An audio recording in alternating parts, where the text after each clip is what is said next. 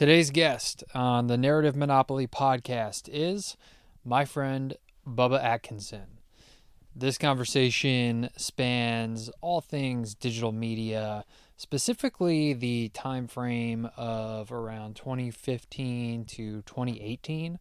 Bubba was really in the thick of things as the editor in chief of IJ Review, which was at one point the largest publisher on Facebook by views. And then he left to become an early employee of Axios. And he goes through that entire timeline on today's podcast. So without further ado, let's press play.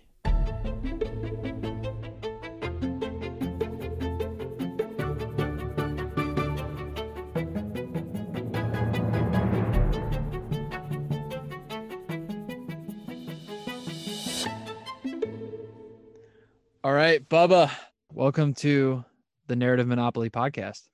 Thank you for having me. I appreciate it. No, thank you. You have done a lot in media and you have a lot to say about media. And this podcast is roughly themed around media and the narrative monopoly, which is a big, a large product of the media right now. And so I want to first dive in and tell the audience uh, who are you? Big question there. I'm Bubba Atkinson. I am originally from Charleston, South Carolina. Found my way uh, ass backwards, falling up to DC, and um, I was the first employee of, of IJ Review, and you know that was a, a viral site that blew up from 2012 to 15, 16, and then I, I helped to start Axios. Um, I got to know Mike Allen and, and Jim Vandehei and those guys, and moved over there and uh, worked there for two and a half, three years. And then um, I've just been consulting in uh, digital strategy since then. I think IJ was the biggest publisher on Facebook by views at one point, right? Uh, we were we were up there at the very least. I mean, it was like, um, I mean, it felt like it was a little bit of a race. Like we'd get the rankings, and it was like Upworthy, us, uh, Mic.com was like a little bit after us. Um, but yeah, we were we were towards the top. Like pound for pound, we were um, one of the strongest, like shares per you know fan or whatever metric they had back then. Like we were we were right there at the top.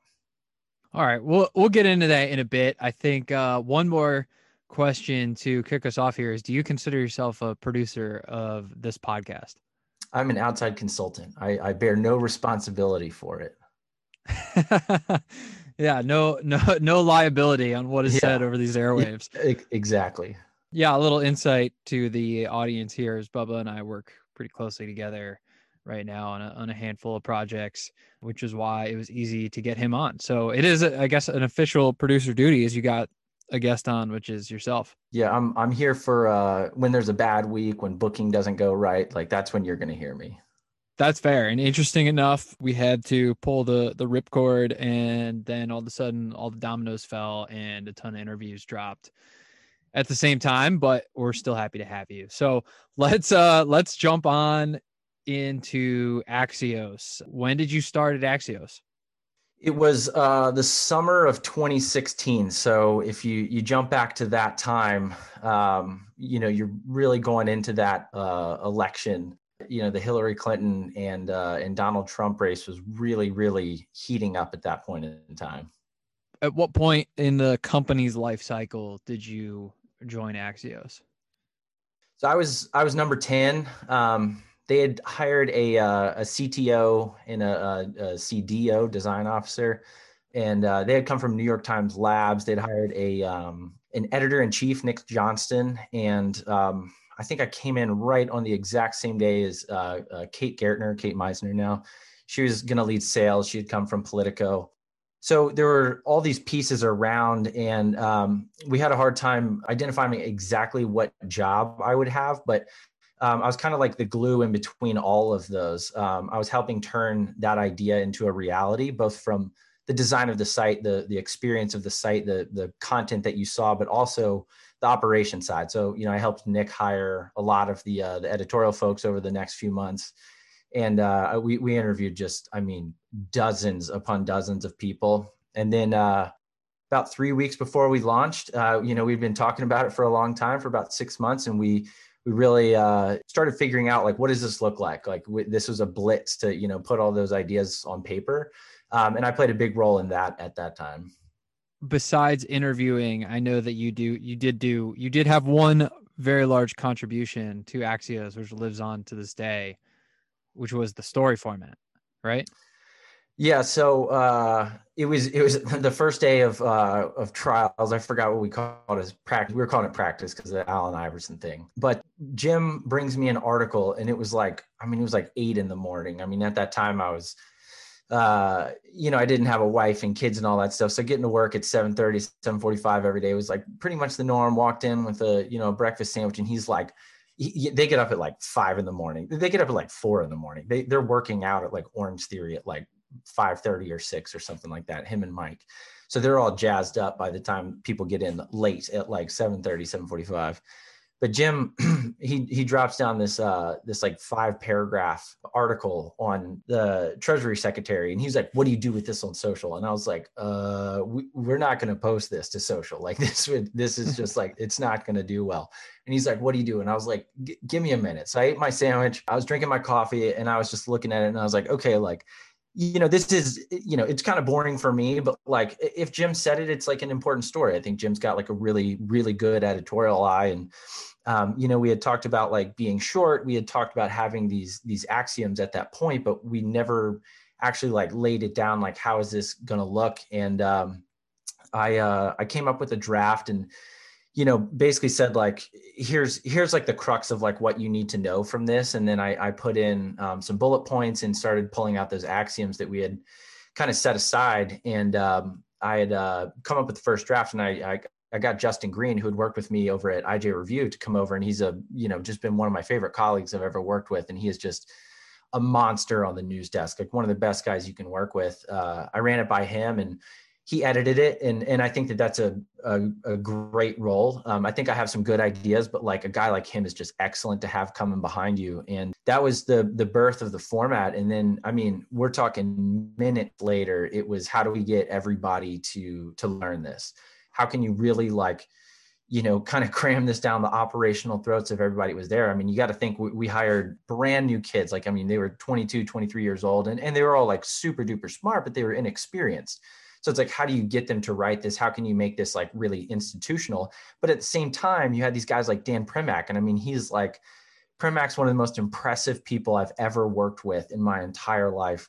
Um, you also have to get that guy on board with this format too. So, how do you thread the needle? Yeah, yeah, yeah. But I, I mean, it was really like, I, I will say, like, I was kind of the last piece of it coming together. Like, the stuff that Matt and Alexis, they were our, our CTO and, and CDO, they, you know, they really knew how to take this idea that Jim had, which was like smart content for smart audiences. Those people don't have a ton of time. They just want to get straight to the point. Um, they had done such a good job of, of turning that into a um, like a format on like the website and then it was really like how can we put the words uh, into a format that fits inside of that you know ux ui and all that kind of stuff so um, it, it, you know, I, I might have played a, a, big piece in how you see it in like that smart brevity format, but like it really was what everybody was trying to work on. And, and, you know, that started with Jim, you know, he wrote that, that famous manifesto back in the day, all the design work. And then it, it really came together uh, those last few weeks before we launched. I want to go on a quick side street. You said that Justin was amazing on the news desk. What does that mean? What makes someone great in that position? He just like it's like his metabolism is is super high. Um, he when he logs on, which is like I guess he doesn't really log off that much. Um, but when he's on, he's he's on. He's working. He's consuming it. He's like doing his job. He's an operator. I, I found myself to be like a very um, like I'm, I'm part creative. I'm part strategic. Like where I fall into. Like I'm I'm trying to come up with like different ideas. Um, and I I've been an editor at IJ for years, and I had had to do all the production myself. But like, I, you know, I find I get tired, I get exhausted uh, trying to write, come trying to come up with like new ideas, uh, just day in day out. Like I would I burn out so fast. And Justin is uh, let's see, if he started working at IJ in like 2014, seven, seven, six, seven years of knowing him, and he's been just, I mean he's on all the time. He's he's all knowing. He knows everything that's going on on that site. I think he's moved into newsletters at this point a little bit more, and they have a lot of newsletters now. But the guy just has an appetite. Like Justin never uh, let stupid stuff get by him, and I think like you know when the negatives don't exist, that's a that's a really really good person. The other thing is he's got like great judgment. Um, you know, a lot of editors today are like, well, we should cover that because everybody else is covering it or whatever. And that that may come across as like too woke or you know just kind of following that narrative monopoly or whatever. But uh, i think justin's got a good sense for uh, reality. What you just described reminds me of someone else you worked very closely with which was mike allen who you know when i worked at politico i remember you know reading playbook and everybody read playbook and you know the story was as you said he got up really early and even the the mike's top 10 now today i'm always impressed with how many stories that he pulls that aren't already in the news cycle or they're or they're at least you know some sort of different angle.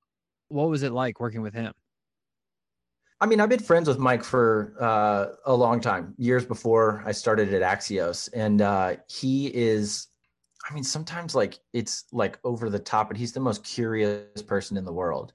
Um, like he's the only person that's like like your friend that like you go out to to lunch or drinks or uh, you know we started going out to brunch a lot. Um, he would just be like hey let's let's go out and, and chat media or whatever. And uh, he would like grab the back of the receipt and like take notes on something that like i would be saying or whatever like he's just like that kind of guy but I think you know I got to see there. He's he's pretty like laid back when it comes to um, you know being like the leader in the room. Like he wants to make sure that like everybody feels comfortable, that there's donuts there, that like he's infamous for buying everything. Like he he pays for food before like before he even gets to the restaurant sometimes, uh, and, and he's always like it's crazy. It's like I mean it's kind of a game to see if you can pay for it um, but uh, he's always trying to take care of everybody. But you know, whereas Justin had the appetite for for editing and making sure everything's right, like Mike is a broker of information. He his phone is busier than probably any phone in the world. Um, I would put it right up there, and he's constantly on it. And he has this energy that's just like it's unlike anybody else I've ever seen. Um, I think he uh, he's a bank of information. Like I think Axios AM is like a good bit um, curated by Jim. I think Jim has like a really, really good editorial mind and a vision, and they're in constant contact. Um, I'd say over 50% of what Jim does every day is it leans editorial, even if he would never admit that. Um, but Mike is the the source of that information, and um, at this point, he's got people giving him stuff, uh, which I think is really cool. Like you, you know, you watch the younger ones; they try to get anything, and uh, Mike is mostly, um, you know, watching it come in and out, and he's more like weighing it against each other. But um, he reads everything, he knows everything, he's constantly talking to everybody. He goes out of his way to know people. So the amount of information that guy has is just like, I mean, it's unreal. well, you also just mentioned Jim Vandehei.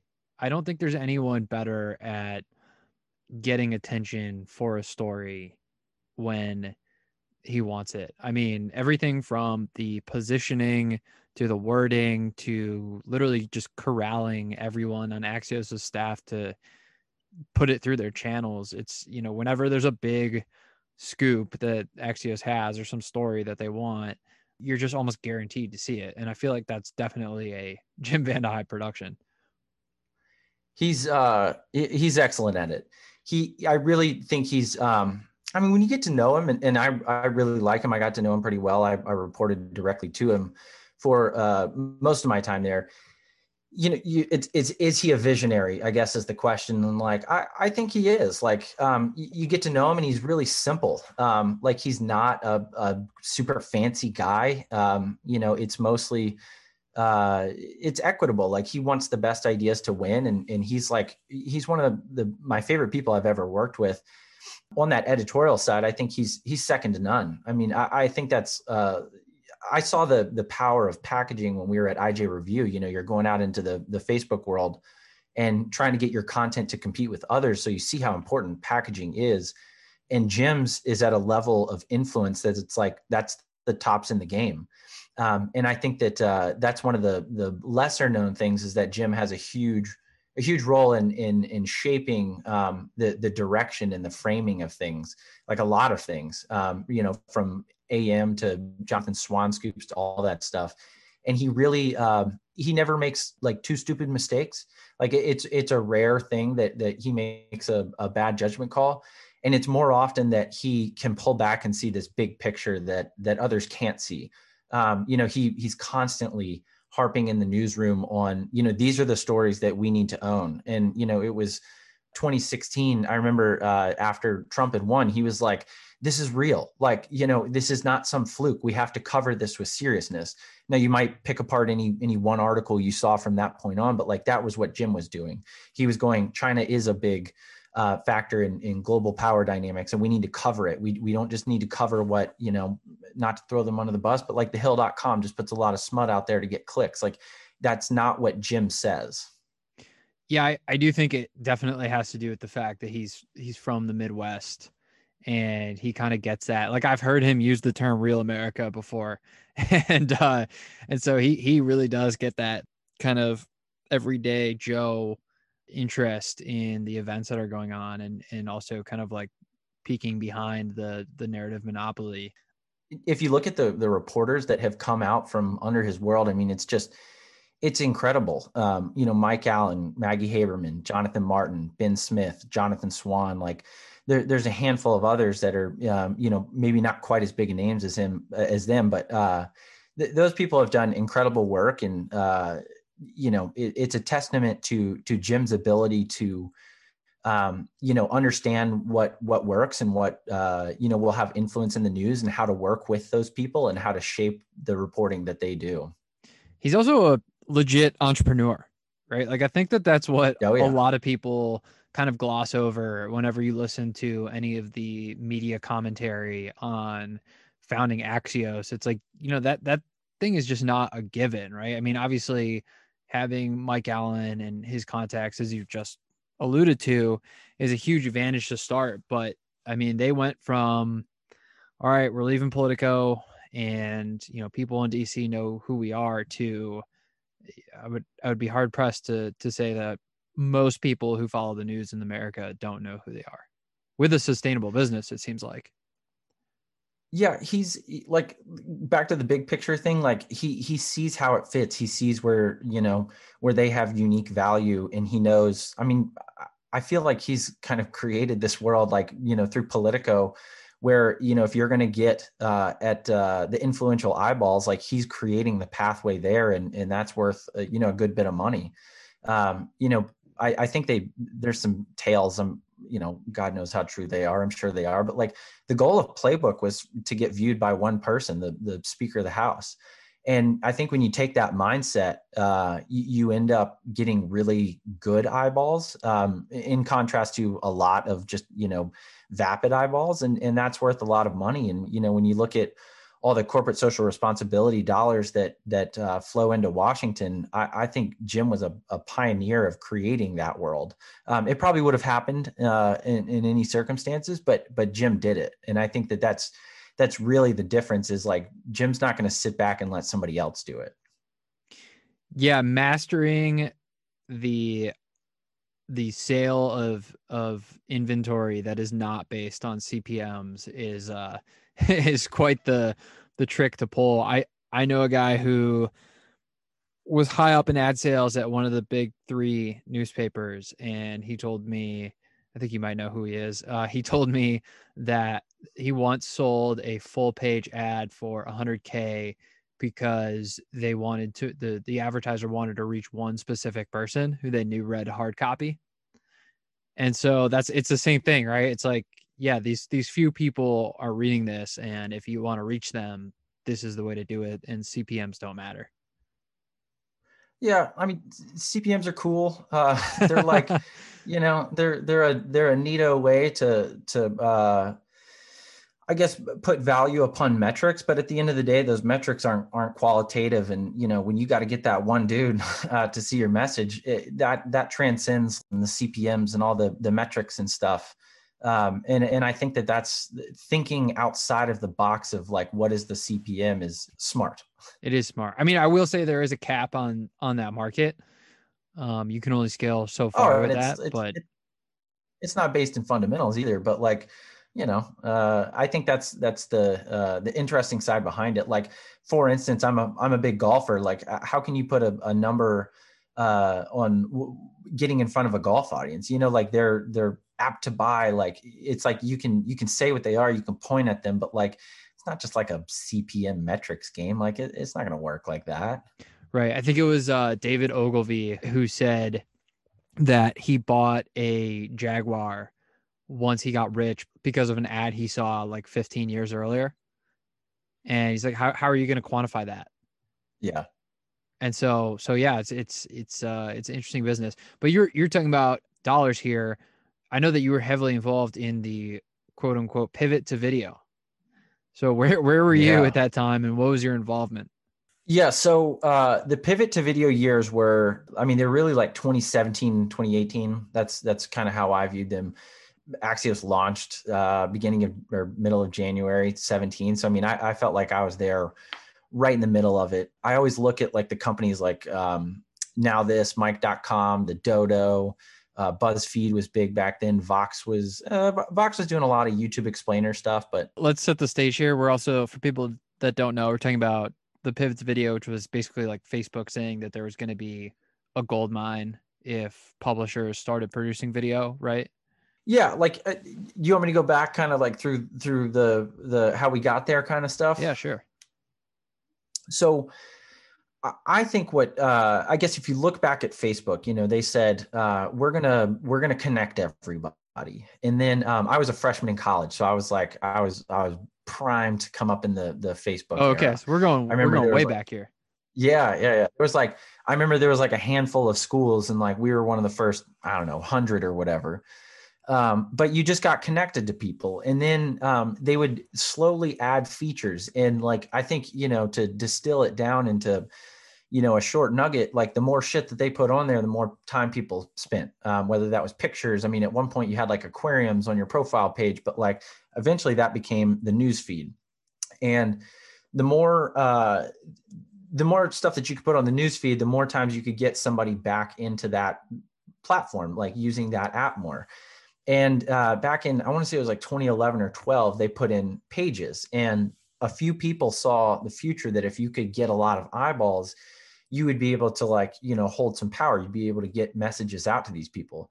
Um, the guy who started IJ Review saw this the people at upworthy buzzfeed you know there were some some early pioneers uh, in growing these audiences there.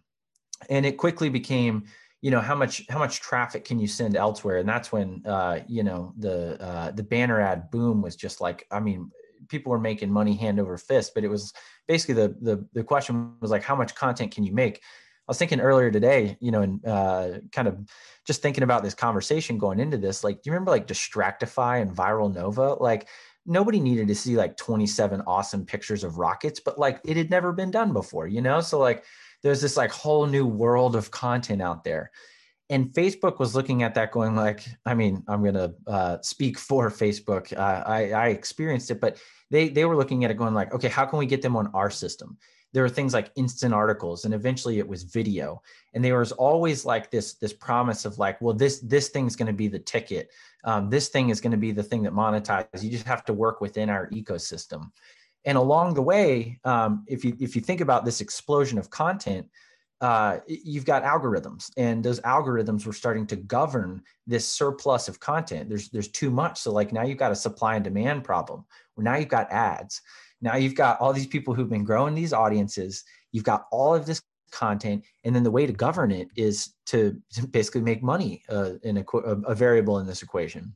So um, they knew that uh, all these pages were growing, and you know when it came time to uh, to monetize video, that was like the big bet. That was the thing that separated um, the haves from the have-nots. Like if you had enough money to get into video, you had these like these really I'll call them good products, but like there, there, there's a, a, high barrier for entry on like the the cost side of it. It costs a lot of money to put together a lot of videos, but if you could do that, that's the stuff that went really far in the algorithm.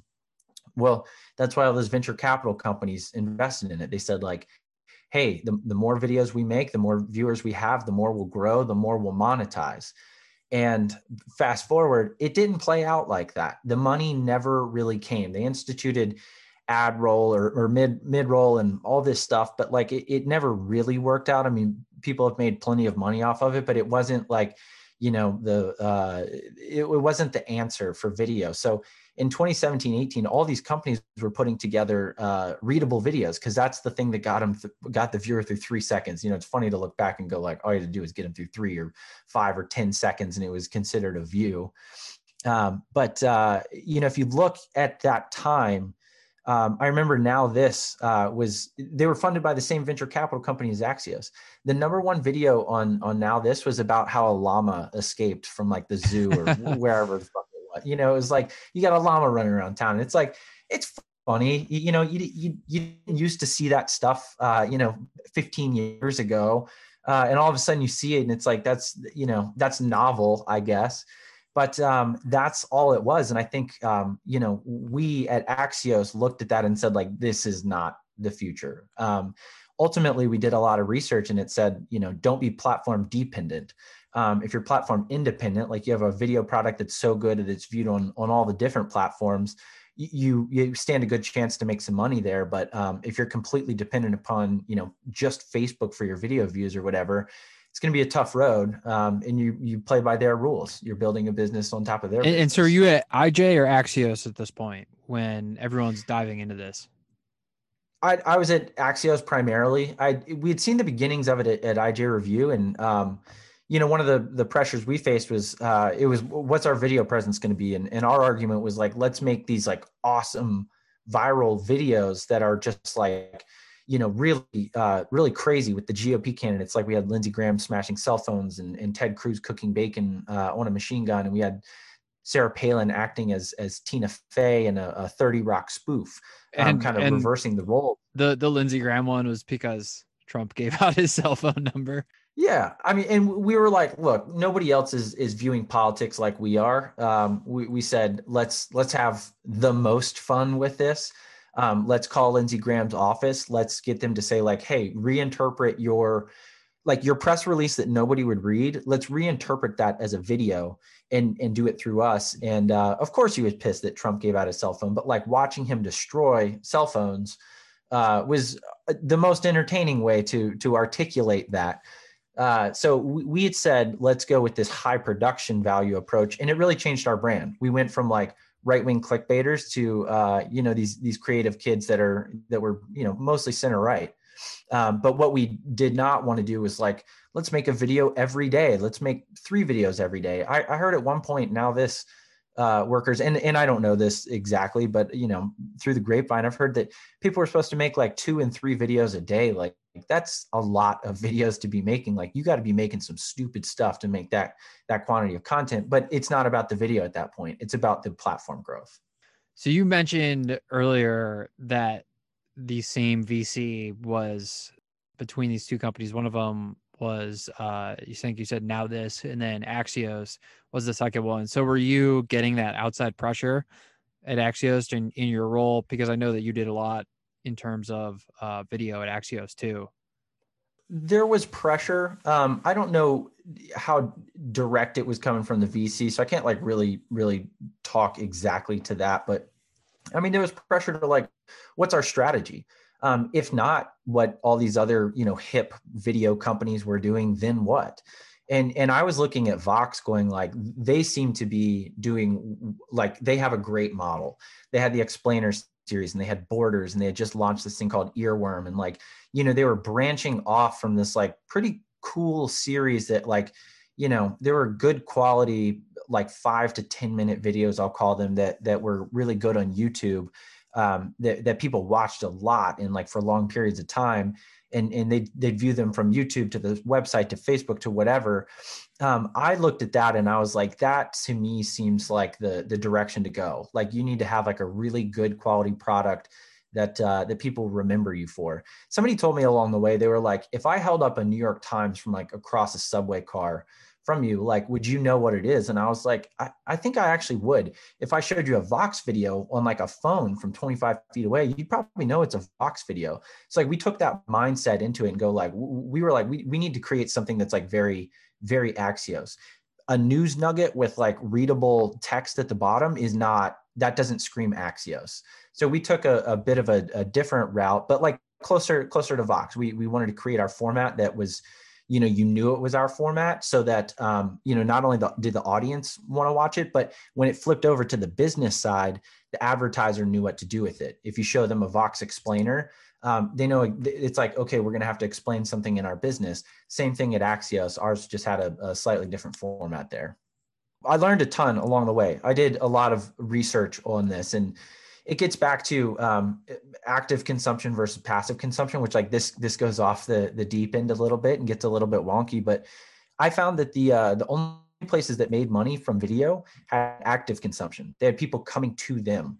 It wasn't passive consumption. Um, that's like you know you're on you, you you go to Twitter, Facebook, whatever, and and you see a video and you might watch it but like you don't intend to watch that. That has very low value from like a, a monetization standpoint. So um, we knew that we had to create something that was like uh, had an attraction to it that, that people would want to go out of their way for and, and bookmark and come back to and, and you know have that kind of behavior. And you know i'll say our, our videos they were viewed at rates that were um, uh, the volume of views was not uh, there as much like you know they were in the tens of thousands most times, or I guess hundreds of thousands sometimes across the platforms, but they were viewed for uh, like 75 to 90% completion rates on YouTube. Like, I mean, it was a, a an astonishingly high number um, just because we were trying to get uh, the focus on the content itself and, and have the format be reflective of that. Yeah, I think the also the conclusion here was outside of, you know, it seems like you figured it out, was a lot of these companies that did quote unquote pivot to video ended up going bust.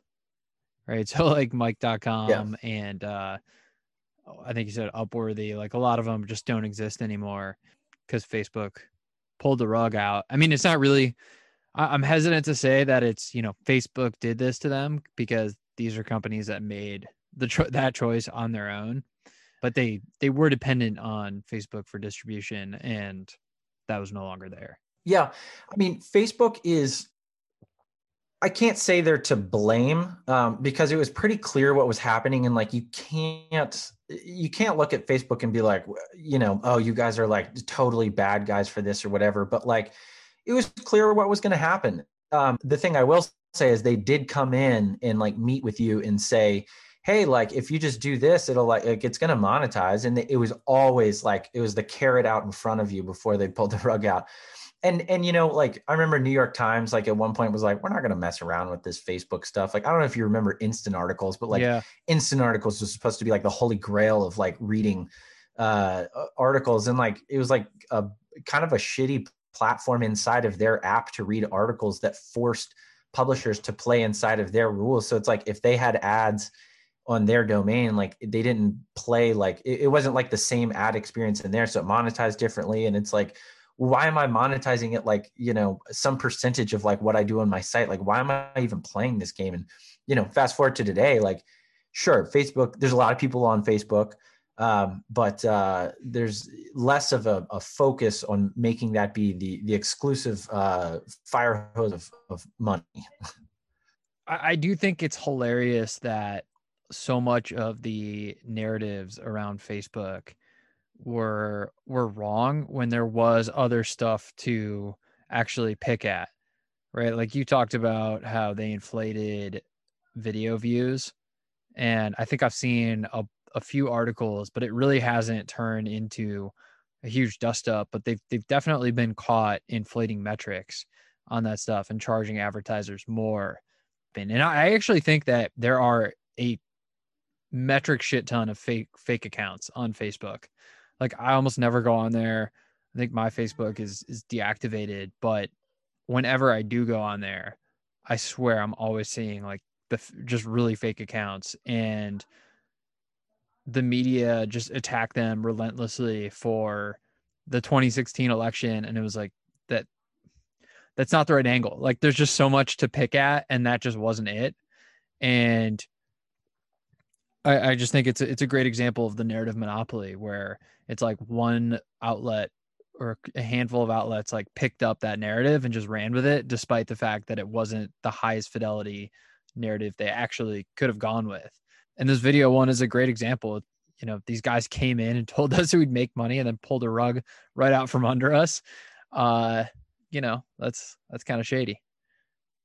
Yeah i mean it's like uh, I try to think back, like, would they have done something differently knowing what they know now? And like, uh, of course, like, I, I, think, you know, one of the tales that, uh, you know, I wasn't in Facebook, but like you hear that, that, uh, uh, Zuckerberg moved his office to be by the the ads people once they realized uh, how much money they were making, but before he was by the engineers because he liked you know having that proximity. And it's like, you know, you've got those incentives inside of the company, and uh, of course they're going to go in that direction like you know it's made them so much more money and it's made them central to advertising like not just digitally just central to advertising i mean that is massive like if i've got a client today that wants to advertise like I mean, the first place I think about is is Facebook, Instagram, because it's like the the the best ads platform for sure.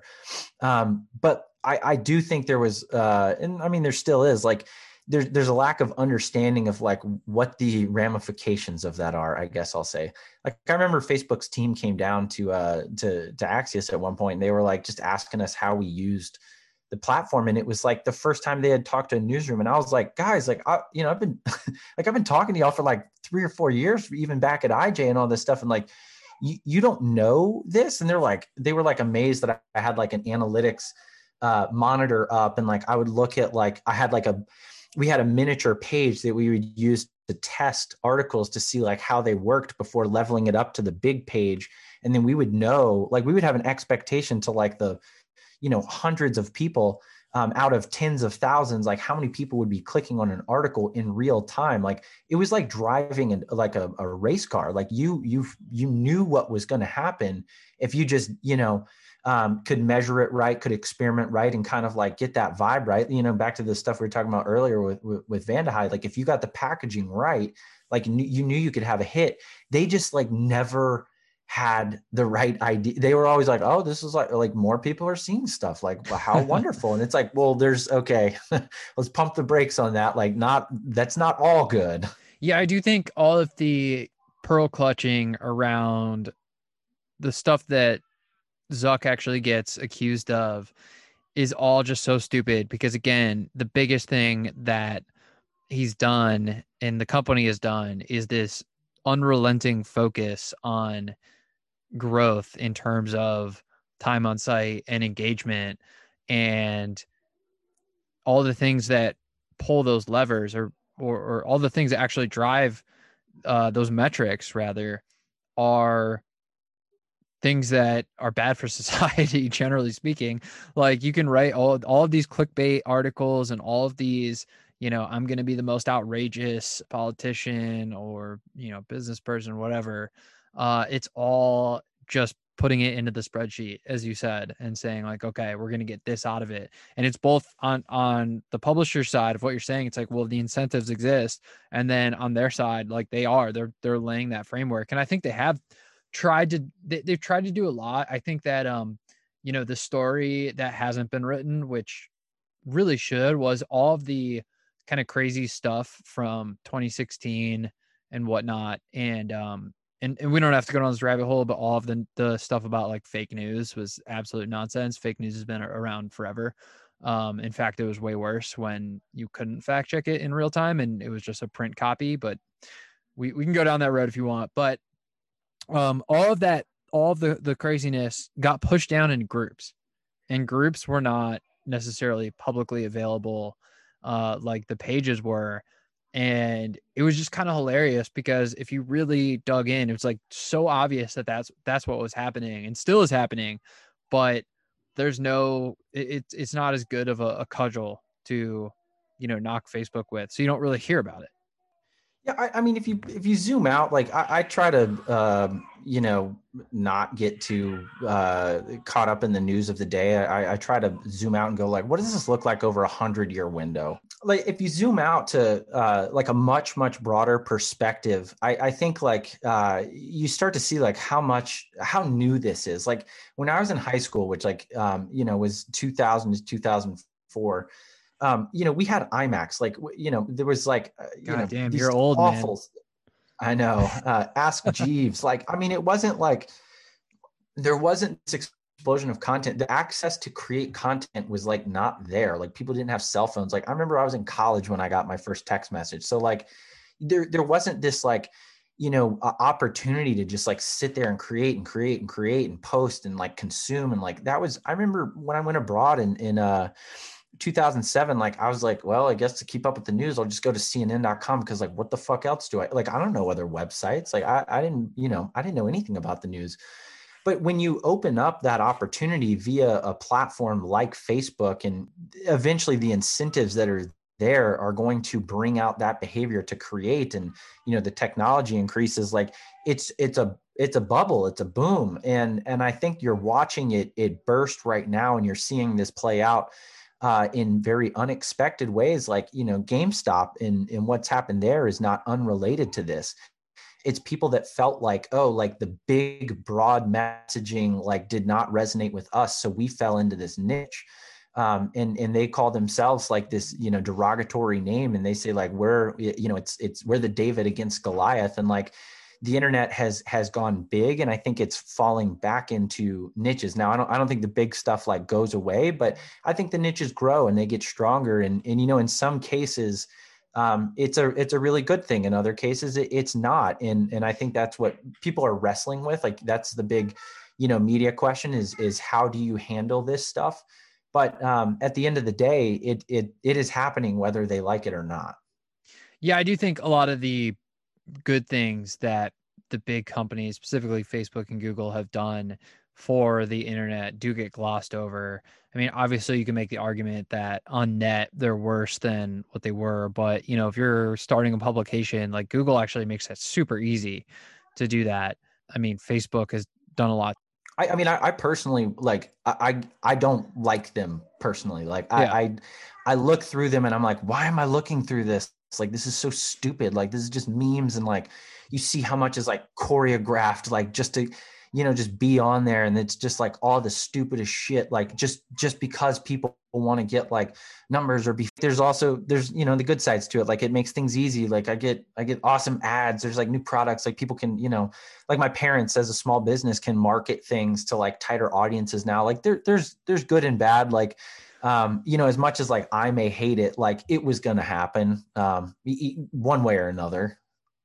Yeah, that's fair. I think your point about them being all around was actually really well articulated by Ben Thompson probably like six months ago, where he wrote an article about how they're going, they're just always going to be around in the same way that GM and Ford were always around and they weren't as mighty as they once used to be. But the, the businesses that they already have in place, I mean, they're, they're not going anywhere anytime soon. Yeah. They make so much money. I, like yeah, I think like you know, there's kind of the old. I guess it's a trope in some ways. Like, you know, there's there's a monopoly of like a handful at the top of each industry. It's like you know, who's breaking in now? Um, I think people looked at Snapchat and they were like, ooh, like they kind of you know they, got stepped on a little bit by Facebook when they didn't sell for like a ton, but like you know they're doing okay. Um, I have a hard time seeing like a bunch of new ones, new platforms come about. Um, but they can chip like, away they they can chip away. Um, like I think you see this with like AWS. Like when they came out, like they had like a, I mean, what felt like a monopoly over it. And like right now, you know, several years later, there's there's competition, you know, from you know from Microsoft in particular. But um, uh, it's it's tough to break in, you know, in a world like that. I'll say that much. Well, Clubhouse is obviously doing a great job. I've never seen anything grow as quickly as Clubhouse. It's insane. I go on there and I get like notifications of people in my contacts who if I just read their name, I would not know who they are. like met them years ago, probably at a bar or something, and all of a sudden they're my friend on Clubhouse.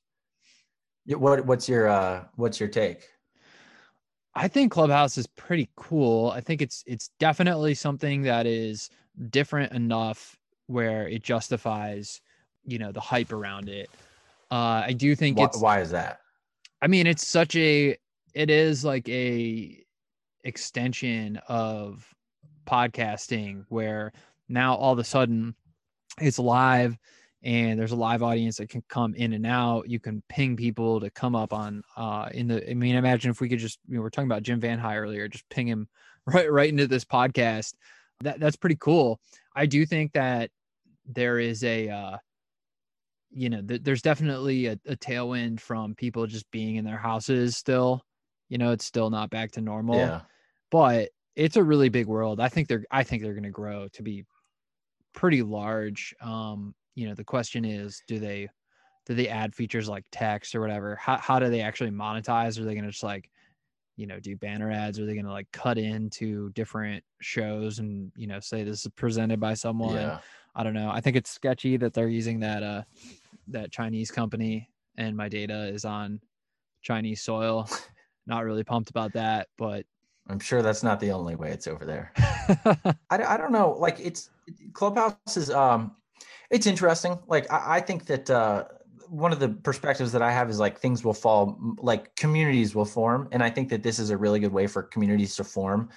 Um, I, I tend to think anything on the internet gets like a little bit bastardized. Like you know, you give somebody the ability to write, and like next thing you know, you've got two thousand words before. Like, how do I just like cook the fucking muffins? You know? Oh, if you if Um, you go on there during the day, there it is the most whack content I've ever seen. It's so wild. It's like 20 emojis and it's like social media success guaranteed. It's like, yeah, I'm Yeah. pretty I'm I'm good. Yeah. but like you know the you know the big tech dogs like they're they're going there because they can take the conversations there i think that's like that's that's pretty cool um I, I don't know i always take the under on these things i'm i'm wrong a lot but like i i'm just like i don't need more content like i don't need to hear like more people i logged on to twitter and i won't name this reporter uh that was doing um uh is it spaces that's their competitor? Twitter yeah. Spaces, yeah. uh yeah and it was like the dumbest thing i've ever heard. Like somebody was like what, what? They, they were like what is it like being a tech reporter? And the person was like well uh we report on uh tech and like the things that like happen in tech. And i was like oh my like why is this conversation happening? So like i think a lot of it's stupid but like i think from the people that you don't hear from that are behind this like curtain that you know uh th- that you would like to hear from more like it provides a cool platform for stuff like that Yeah, I I mean, I'm all for the democratization of content and and media, and I do think that the the fact that you can't clip it. I mean, you obviously there are ways around it where you can record conversations, and people have already figured it out. But naturally, on the platform, you can't record the conversations, and you know it's a, it's ephemeral. It's just like it's gone once it's once it's been said, and I do think that that is a huge advantage especially in the times we're living in where you say one thing wrong and you're you're canceled so i mean i mean so far it's uh most of the headlines that i've read about clubhouse are like gotcha like i heard somebody say a bad word or whatever and it's like you know reporters at, at uh, well-known institutions saying like Well, look, tattling. I, I do think i do think that um if you if you log onto twitter you'll see a lot of people dunking on the new york times who's they're specifically leading this charge against clubhouse and they wrote this article about how there are unfettered conversations on clubhouse and and that's problematic and i mean we don't have to we don't have to exfoliate this issue uh eh, th- there are unfettered conversations on telephones and in parks uh and on buses I don't get why they. day. Yeah, I don't get why they they pick that out. Like, I- you know, they.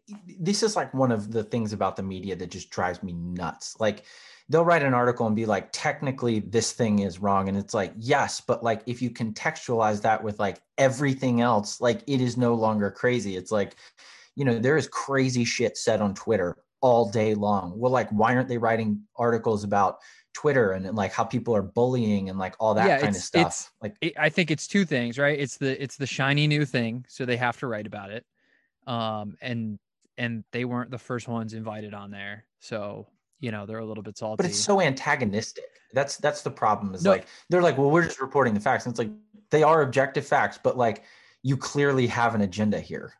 Yeah, I mean, I think that that's one of the things that I really I tweeted this today, uh, basically saying, um, because it was uh, what was it? Oh yeah, it was an article in the Washington Post about how the vaccines were not distributed to people who lived next to the vaccine plant first or something like that. And I tweeted, I was like, this is this is what I mean by news is manufactured. And I, I will keep beating that point home forever. News is manufactured. There are facts that exist and you can cobble them together in any way that you would like. And you can include or exclude any set of facts to tell the story in any way that you would like.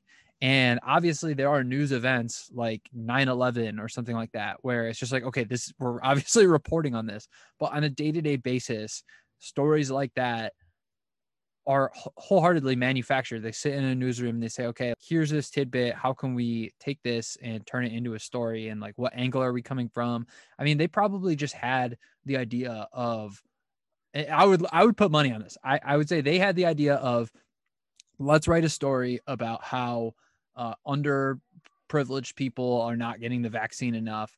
And they decided okay let's uh let's figure this out. Let's let's actually go to let's set this thing uh the backdrop like right next to the facility so we can get the picture of the person right outside the facility. And then we're going to go interview a few of those people. And then we're going to choose the people that say bad things about the facility. And that's how they write it. And look th- these are the facts i have you know these are the facts i have you don't have to write the story that way if you don't want me to to critique it all I want Yeah. is a more honest, transparent world. And that's why I also tweeted last week that on every single story, if the media wanted us to trust them on everything, they should release their internal Slack messages and emails and whatever other communication at the end of Good- the good- story. Good luck. What are you hiding? What are you hiding? Just release the Slack messages talking about the story. Yeah, it's I mean, we've talked about this a lot. Like if you look at any one isolated article, like it can make sense. It's just like the the body of work that starts to look like crazy where you're like, why why this? Like why does why is the algorithm like jacking this thing in my face? I think like uh one of the things that that I I kind of have thought about over time is like if you look back 50 years ago, they had to meet the printing press. So like their production cycle was like once per day. But like when you add in, you know, digital, Facebook, all these different platforms, like all of a sudden your production cycle is it's never ending. Like try to go count the number of articles that that CNN is, is producing in a day. I remember back you you're asking about IJ's metrics. Huffington Post was like they were one of the biggest uh, in the world. They were publishing like 36,000 articles a month. And it was like a lot of them were, you know, random freelancers that basically used it as like a platform and they take, you know, anything from everybody. But like, I remember we had in the hundreds and I was like, what, how the, uh, what are we going to do to get to 36,000? You know, like that was like, I guess the, the time at which I realized like, okay, like this is not the future. The future is like, is is more focused coverage and like the big stuff will continue to work and it, it's always going to like probably be the big stuff on platforms like bleacher report is going to dominate sports reporting on social media for as long as as time will exist as far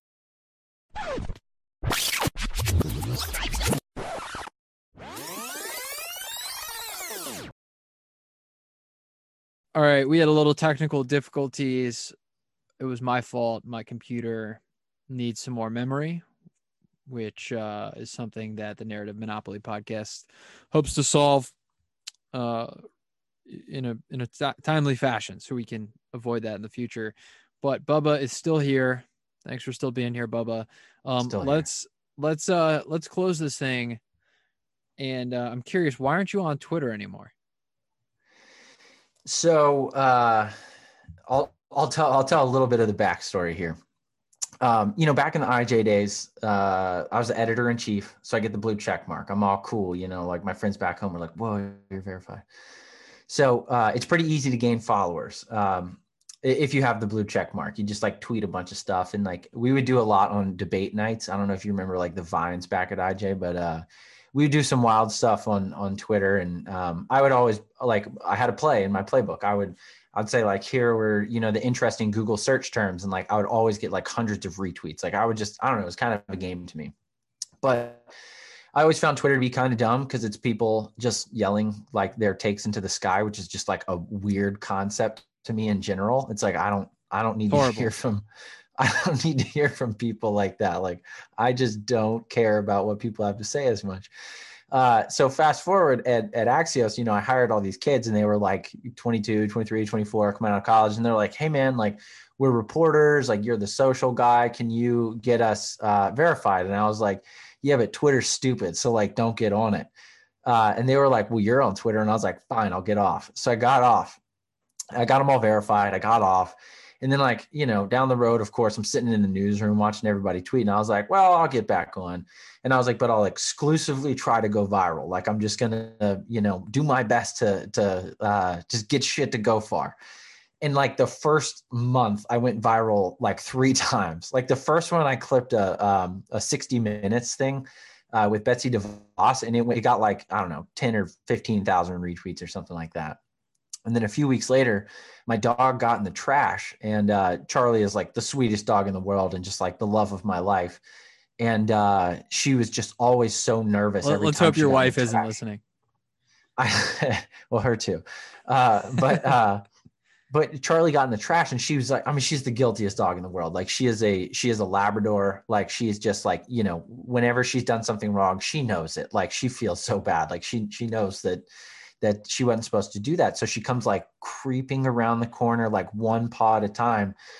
And I, I tweet that. It was like, can you tell if Charlie got in the trash or something like that? And it gets like, I think it got like 80,000 retweets or something. But like along the way, people were like, people were like, oh, like you abuse your dog. Like, you know, no dog acts like that unless like you hit him. And I was like, I mean, I was sick to my stomach. I, I mean, I remember I was at Axios just like staring at my phone, which was buzzing like you know, every half second. Like it was just, I mean, was, the battery lasted like an hour because it was just like, and I was like, I hate this. Like, I really don't like this.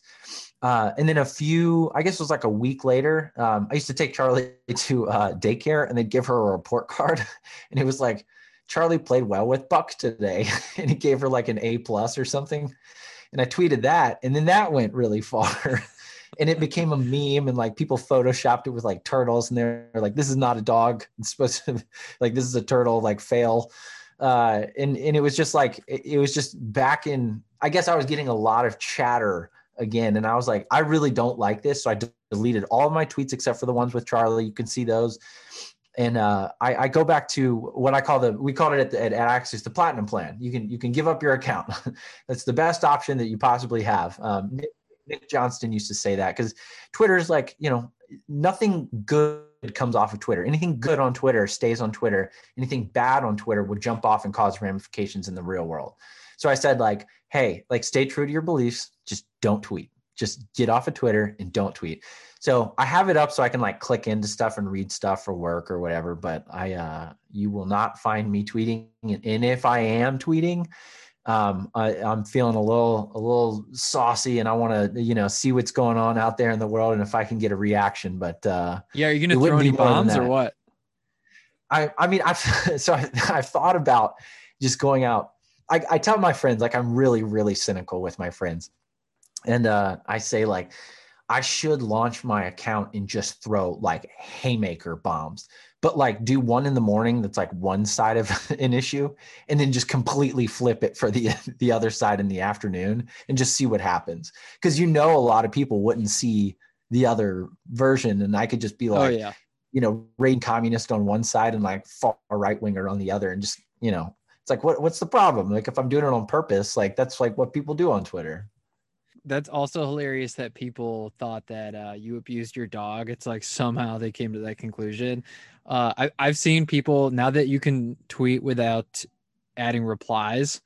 I've seen people tweet super controversial stuff and just uh, like on purpose leave off the reply function, and oh, yeah. you just see people get so heated. Uh, I mean, I it, it, shouldn't it. affect you it shouldn't affect you that much. Like you should be able to be like, hey, like this is some random dude with like a you know an egg in his avatar, but like when it hits you, you're like, oh man. I mean, and I'm maybe I'm like sensitive or something like that, but it's uh, you know it, it's it's become a platform where there's just there's no ramifications. So like people just launch bombs, and it's like you know with with the right attitude, it's entertaining, but like it, it can be bullying. Yeah, I just think so many people spend so much time on there that it's like just straight up hooked into their veins. And it's dopamine. Yeah, we, I, that's, really that's what we talked about at IJ. Like we would make i mean we were making really funny stuff and like vines that were just ridiculous but like it was a game. Like how many how many dopamine retweets can you get? Like but you know that's that's the game that you play. There's some people that view it as like like jonathan swan for instance. It's totally a broadcasting vehicle for his life's work. Like the guy is a reporter's reporter um, and he views Twitter as like a vehicle to get his message out there. But like for everybody else, they're just like, fuck, it's like, hey, this is like my brand, or you know, it's like nobody cares about you, but they're just like, hey, here's my thought on this, and you're just like, shut up. The absolute worst is uh is is the tech Twitter with people tweeting platitudes that have been going around for for years. It's like an emoji for for 10 different things where it's like eat meat get eight hours of sleep like invest yeah. in bitcoin. And uh just all, all that all these just platitudes. And then somehow i just don't get it. It's like all of these people just start liking and retweeting and it's like what do you th- this is not some deep insightful thing. Like these yeah. are obviously like true things but how does this get you going man? I don't know. I like you know, maybe I was like brought up different. I don't know what the the reason is, but like I, with my clients, I've I've tried to take a mindset that like action is the only thing that matters. Like at the end of the day, like all like everything on the internet is like it's here today, gone tomorrow. So it's like can you can you build value in the long term like for me personally can i like actually move the needle not just like be like a loudmouth like the lincoln project like they had no they were they were doing nothing. Like they were making money for themselves. Generational uh, wealth. Mean, did you see that quote? Yeah i mean yes. I mean it's just absolutely insane.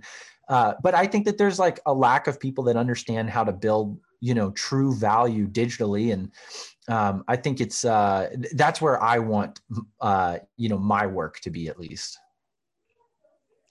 I think that's uh, that's probably a good place to end it. Great. Well, uh, thanks for having me. This has been fun. I hope I uh, uh, I hope I, I get slotted in the right time. You know when uh, when things go haywire on the Narrative Monopoly podcast, now people know. You know, I'll be back who's coming who's coming on to clean it up yeah and when things yeah. go right people now know you know who uh who's responsible for the success the man the guy behind the guy right now yeah all success to me all liability to you. Sounds like a fair deal. Perfect. All right thanks man. Thanks for having me. I appreciate it. All right good to see you there you have it. Sorry for the technical difficulties there. Um, kind of cut us off when we were right on a riff, but hopefully you enjoyed the conversation. I think the last point I wanted to make there was that when the media is attacking Clubhouse, it really just comes back to power dynamics. You know, if somebody can publish on Clubhouse, or rather speak on Clubhouse, uh, without the mediating institution that is the legacy media, that is an affront to their power. And I don't even mean that in a sinister way. When you think about it, their power is derived from being able to act as a kill switch to information, basically a router of information. And so when people can just go direct, that is an attack on their power. Directly or indirectly, it is an affront to their power. So, this is a trend that obviously we've talked about a lot on this podcast and will probably continue to. Um, but I hope you enjoyed today's episode with Bubba, and please tune in next week.